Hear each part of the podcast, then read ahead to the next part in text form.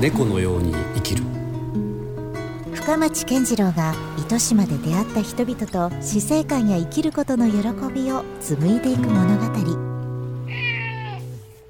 さあえ今回はですね糸島市で、えー林業を営む菰田雄一さんの工房にお邪魔してます。今日はよろしくお願いします、ありがとうございます。はじめましてですね。はじめましてです。はい。でなんで今日菰田さんかというとですねそれこそ前回のえー又市の師匠の平川さんであったり、はい。えーグッドデイリーハントのね林さんもつながってらっしゃる。そうですね。ちょっとこうはい。友達の輪的なね流れでちょっと今菰田さんにまで来てるんですけど、まあ林業というね。まあ林業っていうくくりでその言われるとなんですかねまあその毎毎日毎日木を切ってるわけでもないんですけど、どっちかまあある種言い方変えたら木こりさんのようなねね。生活をされてらっしゃるようにも受け止められるかもしれないですけど、どちょっと違うんですか？どっちかというとまあ今その工房を見てもらえてうんは分かると思うんですけど、木工がメインではあるんですけどうん、確かに木を使っていろいろはい。何かものを作られてるような場所でもありますよね。まあなんで自称木学家木を楽しむあ家と書いて。木を楽しむ家。はい。ああ木そんな肩書きって他にない。あ作っ作った。勝手にはい。なるほど。まあだからでミュージシャンの人は音楽家っていうはい。はいのと一緒で、まあ木を楽しむというか楽しませるあでもいいというか言葉ですね。まあ楽しませ楽しめてないんですけどね。楽しめたらいいいいかなと思って。ちょっと自分のこう夢とか希望も入れつつそうですね。目指してる木学家と呼ばれるようになりたいという感じですね、はい。そもそも糸島ご出身なんですか？あそうですね。もう生まれも育ちも種から糸島ですね。あらじゃあもう生粋の糸島っ子。で親父がもうその生粋のというかもう木彫りだったんですよね。あ、やっぱりそうなんですか？木を切ってうん。出すっていうことで、その食ってき食ったあのお男だったんで、うん。そこのまあ次男に生まれて、はい。まあ、長男は実家にいるんですけどね長男はその家業は使われて家業は継ごうとしたんですけど、うん。まあその継がず、うん。まあ実家にはいるんですけど一緒には親とは住んでるんですけどそのまあ、えー、菰田木材っていうその木こり林業があったん林林業事業事業体があったんですけど、まあ今は廃業して、親父も、えーもう86歳とか。まだあのご健在でいらっしゃる？健在ではあるけどまあそのもう、えーお仕事はさすがに。仕事は、うんうんしてないけどって感じです、じゃあどうなんですか？その長男さんがあの継がなかったから、はい。そこから急になんか芽芽生えたというか。いやえっと自分も手伝ってた時期もあったんです。親父がいて、長男がいて自分が自分も手伝っててみたいな、あそんな時期もあったんですけど、うん。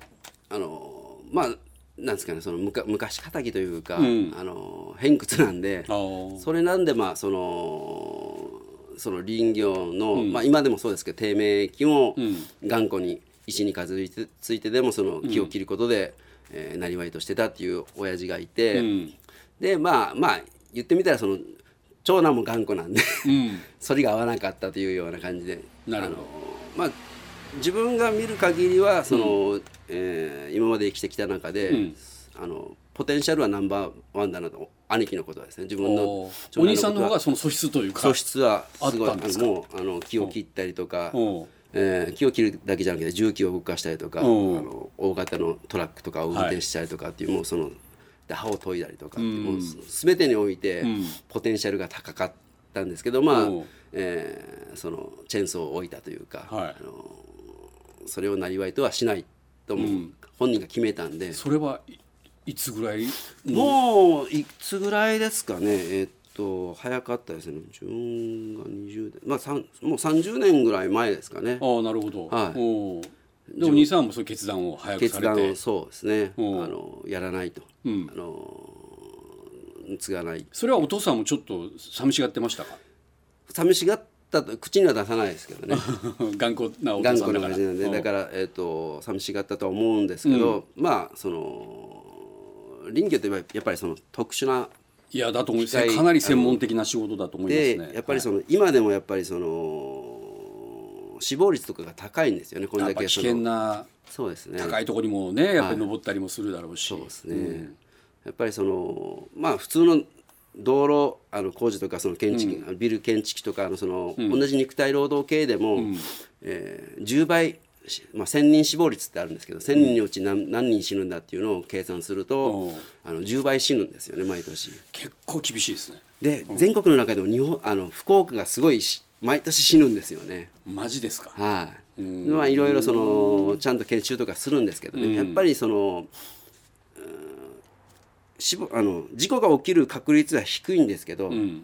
まあ、飛行機と一緒で、いざ起きると一大事故につながりやすい。いやなんでかというとそのやっぱりその山の中じゃないですか、はい。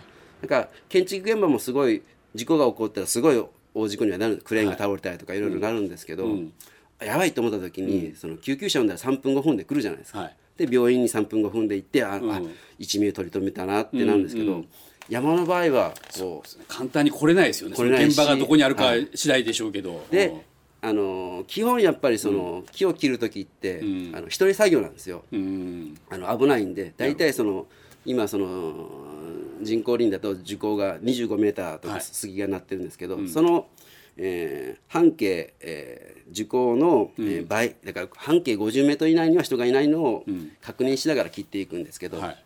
なんでまあ2人1組とかでババディで入るんですけど、やっぱりちょっと距離を置いて、チェーンソーっていうその機械ではい切るんですけど、そのまあ、エンジンの音がああそこで切ってるなと分かるぐらいのところで、うん気配は感じるはいレベル。気配は感じるぐらいで切るんですけど、はっとやっぱり気づいた時にそのやっぱり、あのーどうしてもやっぱりそのエンジンとかって動かしてると、そのアアドレナリンが、なんかこう出てそのやっぱり興奮状態になるんですよね。はいはい。でパッと気づいた時に、あらあいつのチェーンソーの音がしないなとか、もしくはなんかもう休憩時間なのになんかエンジンの音がやまないなとか、アイドリングがずっと鳴ってるまんまだなとかって思って、おかしいなと思って近づいていくともう木の切り株の下でヘルメットが割れてとかっていう状態で発見するじゃないですか、でもそこでまだ息はあるけど、うん。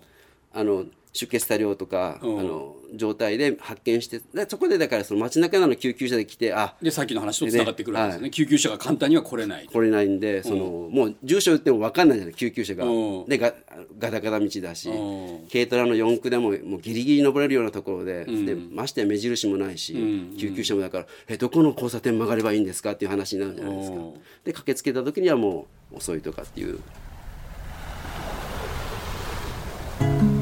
猫のように生きる。